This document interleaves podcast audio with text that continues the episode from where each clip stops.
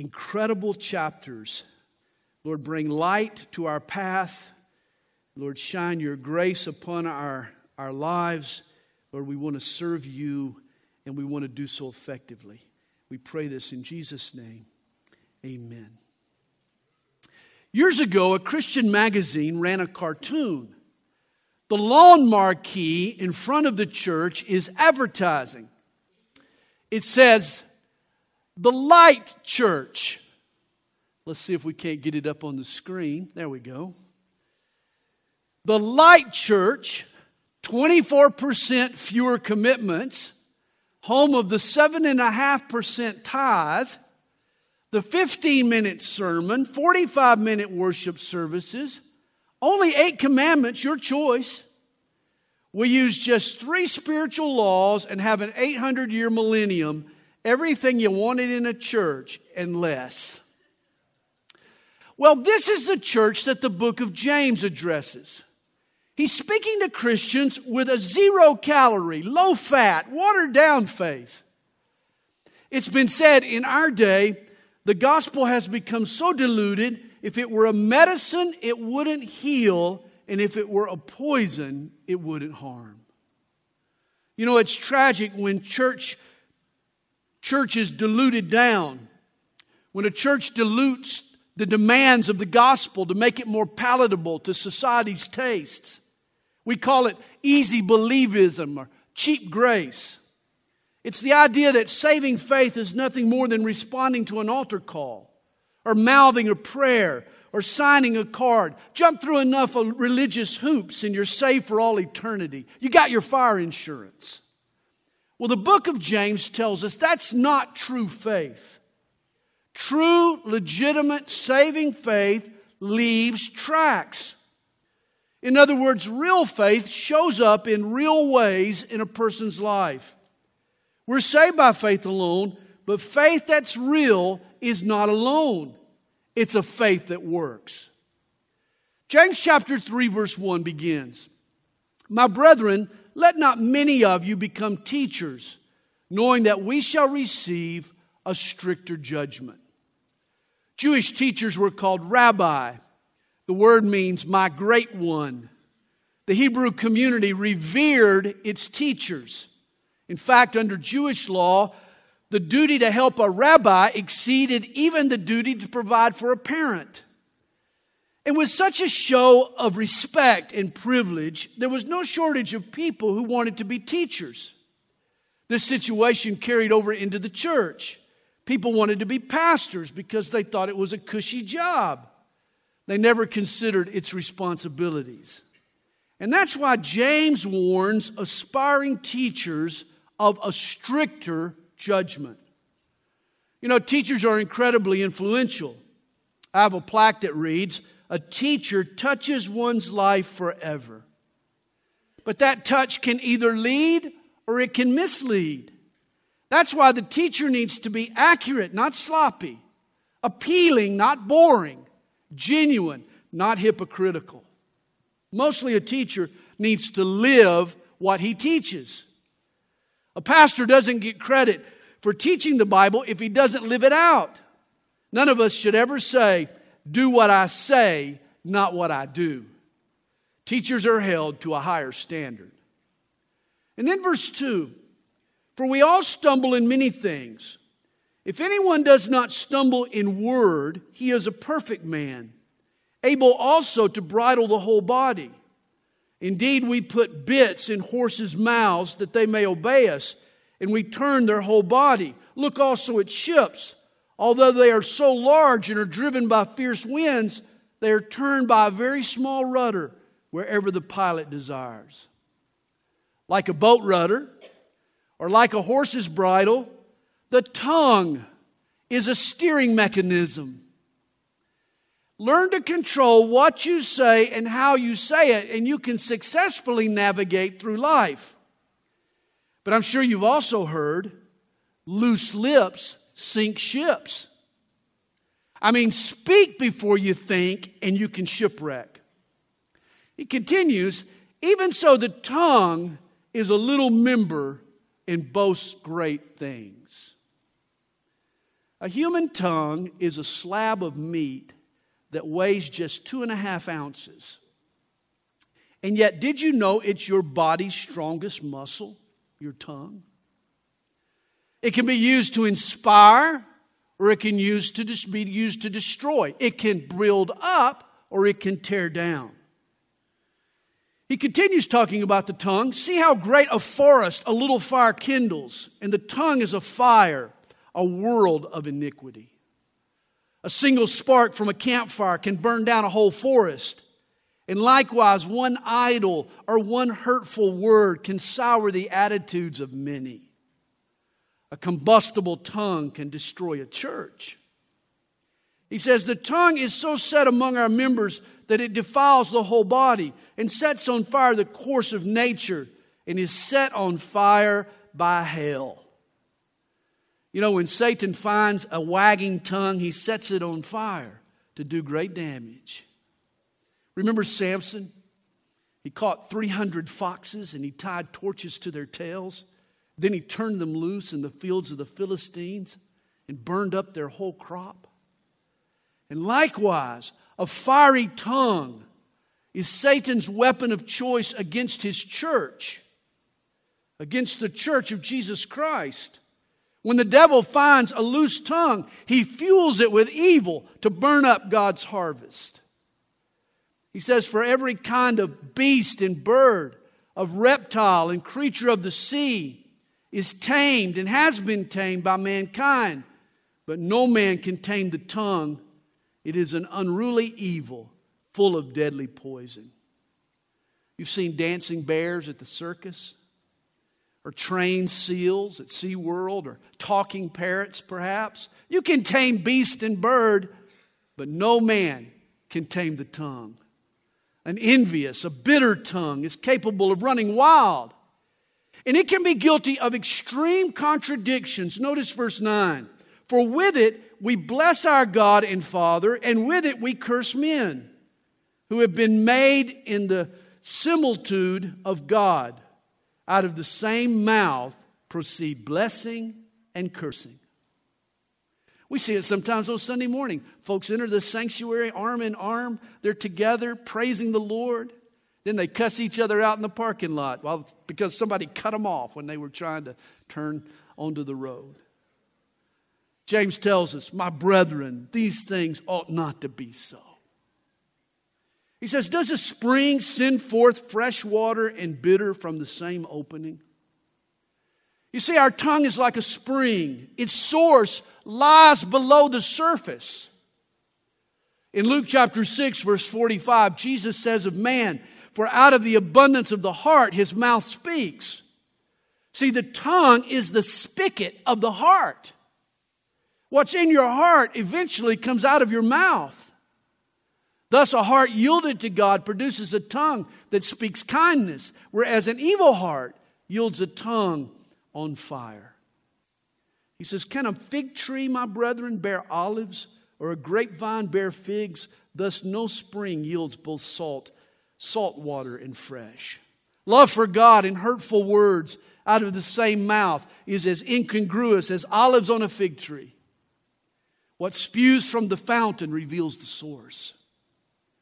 And then he says in verse 13, Who is wise and understanding among you? Let him show by good conduct that his works are done in the meekness of wisdom. Now, James is teaching us that real faith is a faith that works. But our good works need to be accompanied by wisdom. Hey, you know, we can do the right thing the wrong way or at the wrong time, and it can undermine the good we're trying to do. Here, James associates wisdom with meekness or with restraint. Wisdom doesn't bowl a person over with the truth, it picks its timing, it works gently and sensitively. He says, But if you have bitter envy and self seeking in your hearts, do not boast and lie against the truth. This wisdom does not descend from above, but is earthly, sensual, demonic. God's wisdom and earthly wisdom are different. Earthly wisdom divides and creates factions. It's egotistical, it's self seeking, it's envious of others. You see, man's wisdom is always a win lose deal. Someone ends up on top and someone ends up on the bottom. Whereas God's wisdom is a win win proposition. When God's wisdom is in play, both parties benefit from the proposal or for the solution. God's wisdom looks for a way for everyone to benefit. He says in verse 16, For where envy and self seeking exist, confusion and every evil thing are there. Earthly wisdom breeds confusion, following, and chaos reigns. But the wisdom that is from above is first pure. In essence, there's no ulterior motive, there's no hidden agenda. It's peaceable or peace loving, gentle, willing to yield, full of mercy and good fruits, without partiality and without hypocrisy. Now the fruit of righteousness is sown in peace by those who make peace. Man's wisdom looks out for self interest, but God's wisdom looks for a solution that brings unity. It keeps the peace. And wow, those of us living here below certainly need wisdom from above, don't we?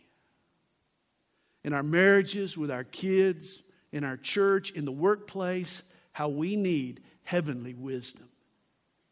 Well, chapter 4 tells us where do wars and fights come from among you? Do they not come from your desires for pleasure that war in your members? The Greek term translated pleasure is hedone, which is our word hedonism. That pleasure is the chief purpose of life. This is certainly today's predominant philosophy. It's our pursuit of pleasure that creates conflict with other people, though, and ultimately makes us unhappy. That's the strange thing. We pursue pleasure and end up unhappy. Harmonious and healthy relationships require giving and commitment and sacrifice and unselfishness and humility, things that aren't necessarily pleasurable. Thus, a hedonist invariably ends up in broken, unhappy relationships. Verse 2 tells us, You lust and do not have. This is the irony of life lust for more, and you end up with less. Samuel Johnson once issued a challenge. He says, Of all that have tried the selfish experiment, let one come forward and say he succeeded. He that makes gold his idol, has it satisfied him? He that's toiled in the fields of ambition, has he been repaid? He that has ransacked every theater of sensual enjoyment, is he content? Can any answer in the affirmative? Not one. None other than King Solomon tried the selfish experiment gold, ambition, sex. And yet he concluded in Ecclesiastes 2, verse 1 I said in my heart, Come now, I will test you with mirth. Therefore, enjoy pleasure. But surely this was also vanity. James nails it. Here is the result of pleasure's pursuit you lust and do not have. He says, You murder and covet and cannot obtain. You fight in war, yet you do not have because you do not ask. Hey, we fight and kill and covet to get the other guy's stuff rather than just asking God for His blessing. Don't lust, just ask. God has something better just for you. You know, countries battle, neighbors bicker, companies try to bankrupt each other for the same set of resources. It's like brothers fighting over a candy bar rather than just asking their gracious dad for the extra candy bar he's got in his pocket. Verse 3 You ask and do not receive because you ask amiss, that you may spend it on your own pleasures. So often, even when we do ask, we do so with the wrong motivation. Our concern should be God's glory, not our own pleasure. Let's not ask amiss or selfishly. And then verse 4, boy, James doesn't mince words. He says, adulterers and adulteresses. Do you not know that friendship with the world is enmity with God? Whoever therefore wants to be a friend of the world makes himself an enemy of God. Realize being born of God, being born into God's family, involves a vow of allegiance to Jesus.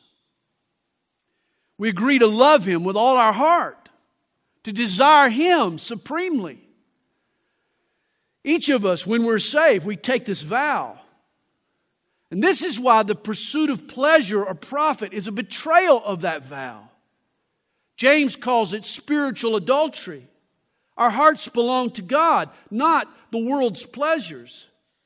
Verse 5 tells us, Or do you think that the scripture says in vain, the Spirit who dwells in us yearns jealously? The Holy Spirit is jealous of our affections. He's insulted with our flirtations and with our infatuations with things of the world. God requires our unrivaled affections. Of course, living in a world full of temptation, how does one reserve their heart for Jesus? Well, here's how, verse 6. But he gives more grace. It's God who enables us. He fills us with his grace so that we can say no to the things of this world. He says, therefore, he says, God resists the proud, but gives grace to the humble. I'm reminded of Proverbs chapter 6, verse 16 it reads, These six things the Lord hates. Yes, seven are an abomination to him. And do you know what's at the top of God's list there? A proud look. God resists the proud. Assume you can do it on your own and God will let you try. But humble yourself and admit your need, and God will give you empowering grace. He says, therefore, submit to God. The word submit means to arrange under or to line up behind. Let's arrange our lives around God. Let's line ourselves up with His Word. As Richard Baxter prayed, Lord, what you will, where you will, when you will. That should be our motto. He says in verse 7 resist the devil, and he will flee from you. Stand against the devil in Jesus' name, muster some resistance, and the enemy will be forced to flee. You remember in Ephesians 6, we're told to clothe ourselves with the armor of God. But the one part of the body that's not covered is the back. Why? Because there should be no retreat, no running scared. We're called to resist, not retreat. I love the parallel here. Draw near to God, and he will draw near to you. You know, he says, resist the devil and he'll flee, but draw near to God and he'll draw near to you. We need to stay in two postures. We need to keep our face toward God and our back toward the devil. And then he says, Cleanse your hands, you sinners, and purify your hearts, you double minded. Don't be double minded. Don't be caught between two opinions. Be all in for Jesus Christ. I once read of a gang of bank robbers that paused to pray before their heist. They wanted to ask God to bless their burglary. How silly is that? You know, we'd all agree that you can't serve God and rob a bank at the same time. It's incompatible. But neither can you follow Christ while living with your boyfriend. Neither can you follow Christ while cheating on your taxes. Neither can you follow Christ while stealing from your employer. Neither can you follow Christ while lying to your parents. That's all silly stuff. It's just as silly. We can't love God and love the world at the same time. Says in verse 9, lament and mourn and weep. Let your laughter be turned to mourning and your joy to gloom. We need to get serious about repentance. If there's sin in our life, let's tackle it with a willingness to change. Let's repent. Of course, James isn't against laughter, but he's saying that there's something phony about coming to the altar and confessing your sins and weeping and lamenting, and then 30 minutes later be out in the foyer telling jokes with your buddies. He's saying, let's get serious about this. Verse 10 Humble yourselves in the sight of the Lord, and he will lift you up. Hey, promote yourself, and you'll rise only as high as you can go. Humble yourself, and God will promote you to a place that only He can lift you. He says, Do not speak evil of one another, brethren. He who speaks evil of a brother and judges his brother speaks evil of the law and judges the law. But if you judge the law, you are not a doer of the law, but a judge. There is one lawgiver who is able to save and to destroy. Who are you to judge another? God alone is judge. When we judge someone else, we put ourselves in the place of God. We should never do that. Verse 13 Come now, you who say, Today or tomorrow, we will go to such and such a city, spend a year there, buy and sell, and make a profit, whereas you do not know what will happen tomorrow.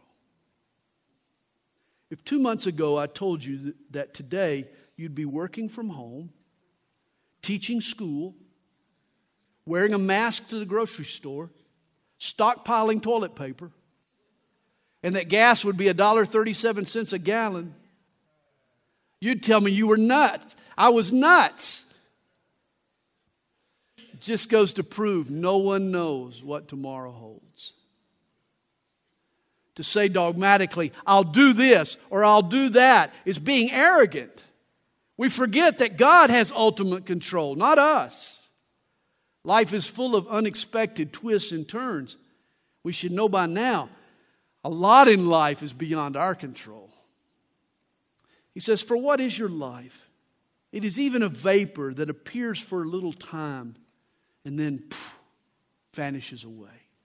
Your life, my life, everybody's life is like a puff of warm breath on a cold winter's morning. We're here today and gone tomorrow. How can we speak definitively about the future when there's no guarantee we're even going to wake up in the morning? Instead, you ought to say, if the Lord wills, we shall live and do this or that. Now, planning is one of life's necessities, but all of our plans should be contingent on God's sovereignty. We should say, if the Lord wills. That's how we should approach life and our plans. You know, the Puritans were fond of this Latin phrase, Deo volente, which means God willing. The early Methodists would sign their letters with the initials DV, which meant Deo Volente. They would never make a plan without adding God willing. Their plans were subordinate to God's plans. Hey, let's not waste the lessons that these days of quarantine have taught us. One of the keys to success in life is adaptability and flexibility. God is in control, not us. I like the old saying the bend in the road is not the end of the road if you're willing to make the turn. We have to be flexible. And then verse 16, but now you boast in your arrogance. All such boasting is evil. It was a stormy night at sea as the battleship plowed through the fog.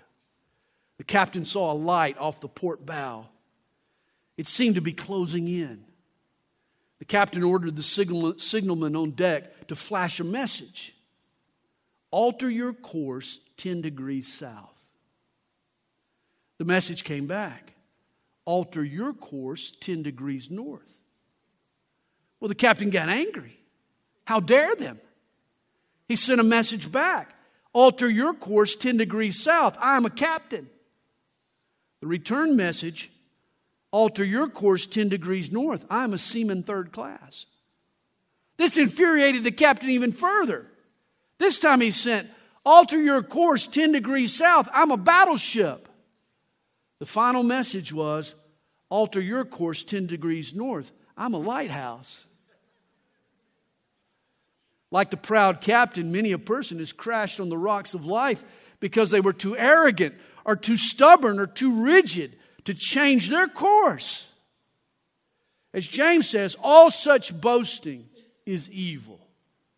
Therefore, to him who knows to do good and does not do it, to him it is sin. Since we don't know what the future holds, or if we even have a future, then while we have the opportunity to do good, we should do it. Serve the Lord while you can. You're not promised tomorrow. And then, chapter 5 Come now, you rich, weep and howl. And this is the same Greek word used for the shrieks that are heard in hell. It's ominous. James is warning the rich to weep and howl for your miseries that are coming upon you. And then he says, Your riches are corrupted, and your garments are moth eaten. Your gold and silver are corroded, and their corrosion will be a witness against you and will eat your flesh like fire. You have heaped up treasure in the last days. And how foolish is that? It's the last days. This world is on its way out. God's kingdom is on the horizon. The riches of this world are about to burn up. And yet, folks are still investing in earthly treasures. How foolish. Now, understand, James isn't telling us not to save for a rainy day. Nor does the Bible teach us that money is evil. Remember, it's the love of money that's the root of all evil. James's warning here is not to the rich per se, but to those who trust in riches, those who live for money. You can be poor and live for money. He's reminding us that earthly treasure corrodes and rots. Money has zero value in eternity, in heaven. He says in verse 4 Indeed, the wages of the laborers who mowed their fields which you kept back by fraud, cry out. And the cries of the reapers have reached the ears of the Lord of Sabaoth, or the Lord of hosts. The rich people James had in mind had actually gained their wealth dishonestly. And God had heard the cries of their victims, the victims that they had cheated. He says, You have lived on the earth in pleasure and luxury. You have fattened your hearts as in the day of slaughter. James sees these dishonest landowners as a turkey getting fattened up for Thanksgiving. Judgment is coming upon these people. Yet that's not how they saw themselves. They say, You have condemned, you have murdered the just. He does not resist you. You see, these hatchet men, they cheated and they murdered, and God had done nothing to stop them. To them, it was as if God was letting them get away with their crimes. Reminds me of the Wells Fargo agent who stole a single silver dollar from his company every day for 30 years. Take a coin, put it in his pocket, bring it home, put it in the trunk in his attic. But one day, he deposited his last coin in that trunk for the attic flooring couldn't hold the heavy trunk any longer. And that night, while he was asleep, the trunk fell through the ceiling, crashing down on top of the man as he laid in his bed. For years, it seemed that he had gotten away with his crime, but not so. James concludes, Therefore, be patient, brethren, until the coming of the Lord. You see, today is the day of salvation. Right now, Jesus is extending his mercy, but the day is coming when the Lord will bring judgment. He says, See how the farmer waits for the precious fruit of the earth, waiting patiently for it until it receives the early and latter rain.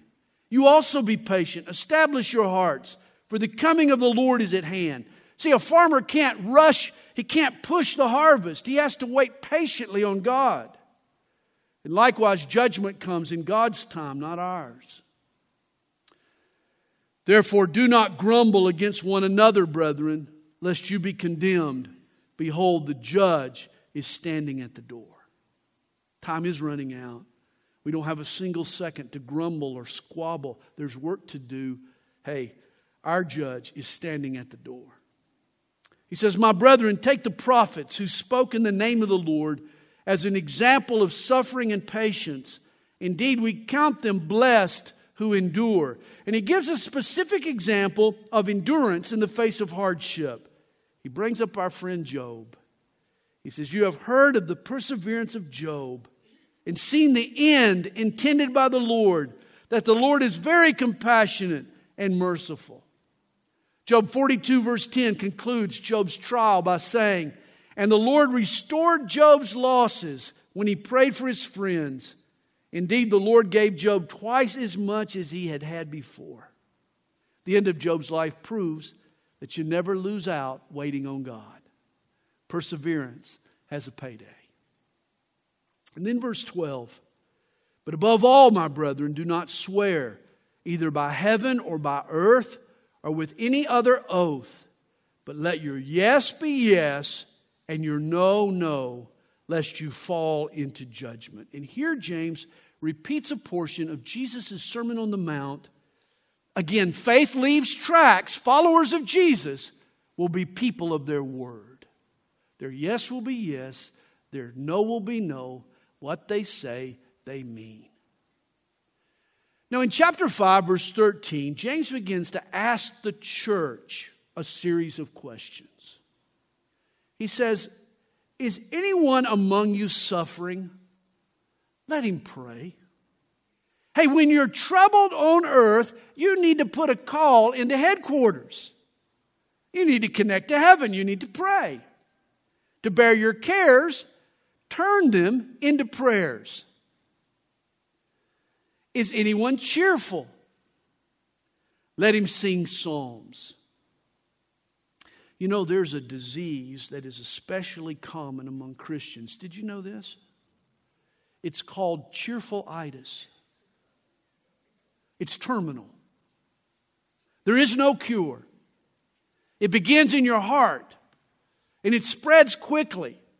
Soon your mouth starts to smile and your hands start to clap and your arms raise and your toes tap and your feet begins to dance and there's only one relief you got to sing praise.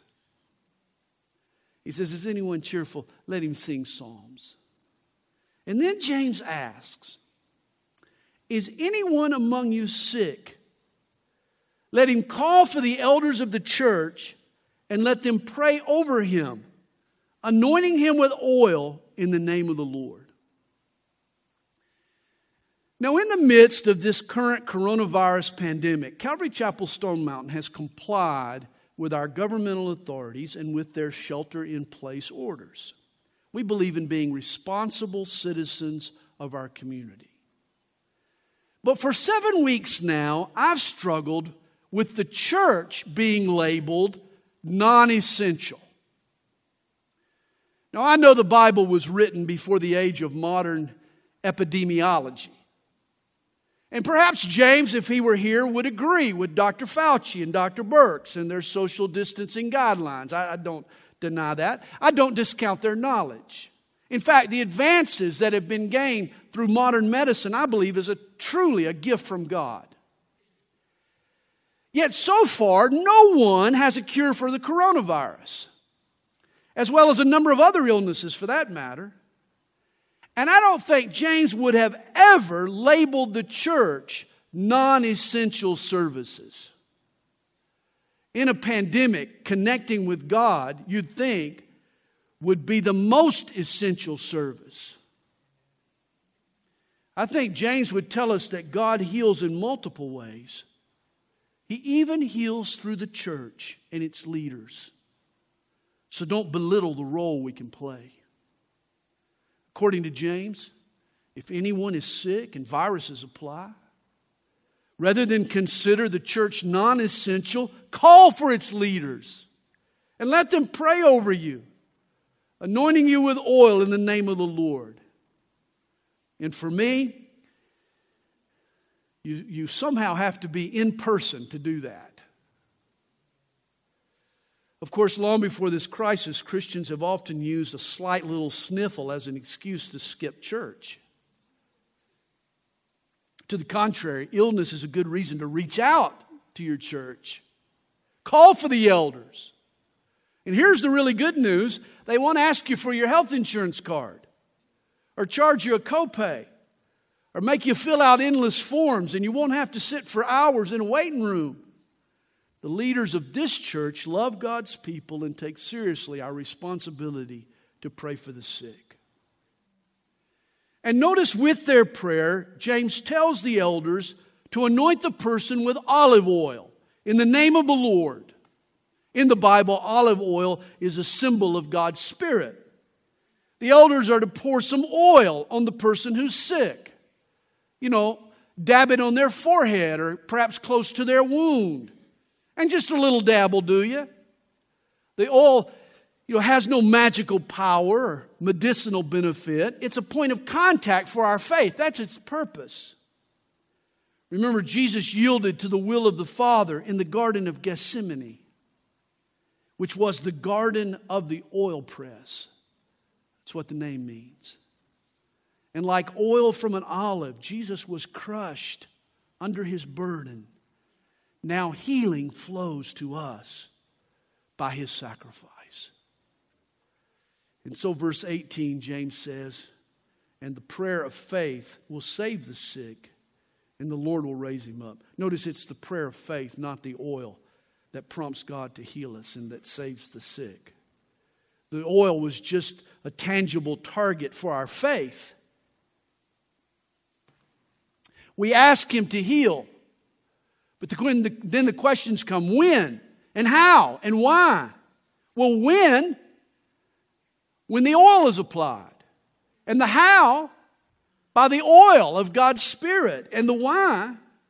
Because the body of Jesus was crushed for us, his healing flows through his sacrifice. You know, today Roman Catholics practice the sacrament of extreme unction. They anoint a person with oil to ready them for death.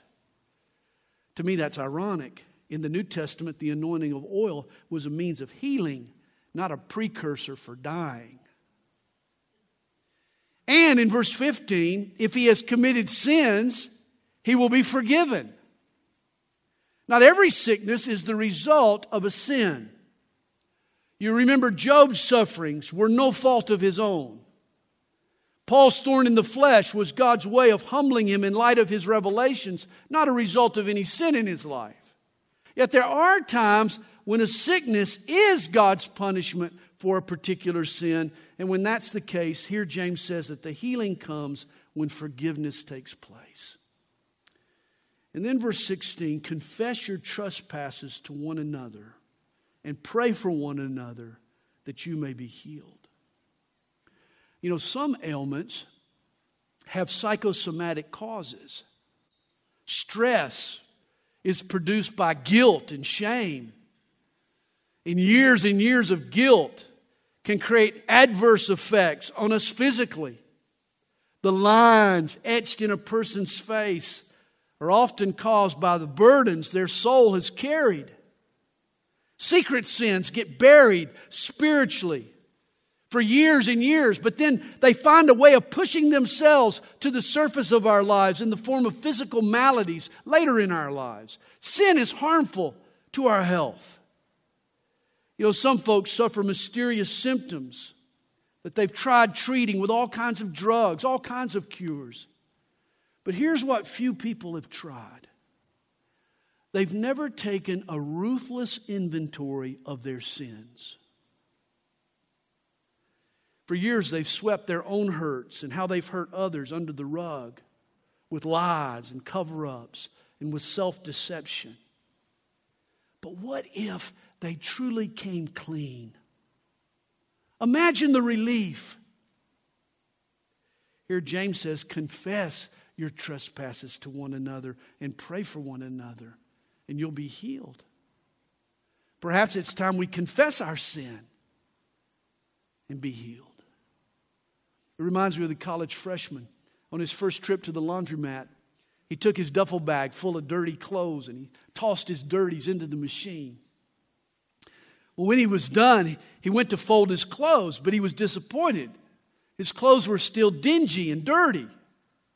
An older lady had watched him, and she explained if he wanted clothes that were thoroughly clean, he had to separate them before putting them into the washer.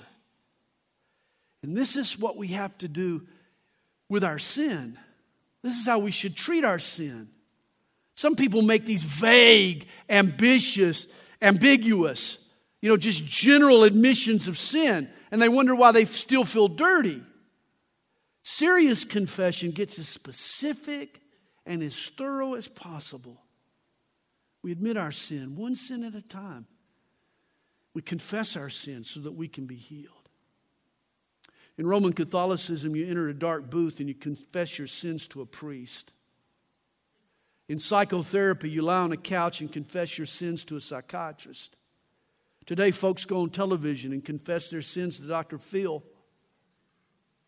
But God tells us to go to church and confess our sins to one another. This is another reason why we need to meet. True confession is living an open, transparent life. It's about emptying my closet of its skeletons and being honest about my weaknesses. See, pride brings hypocrisy.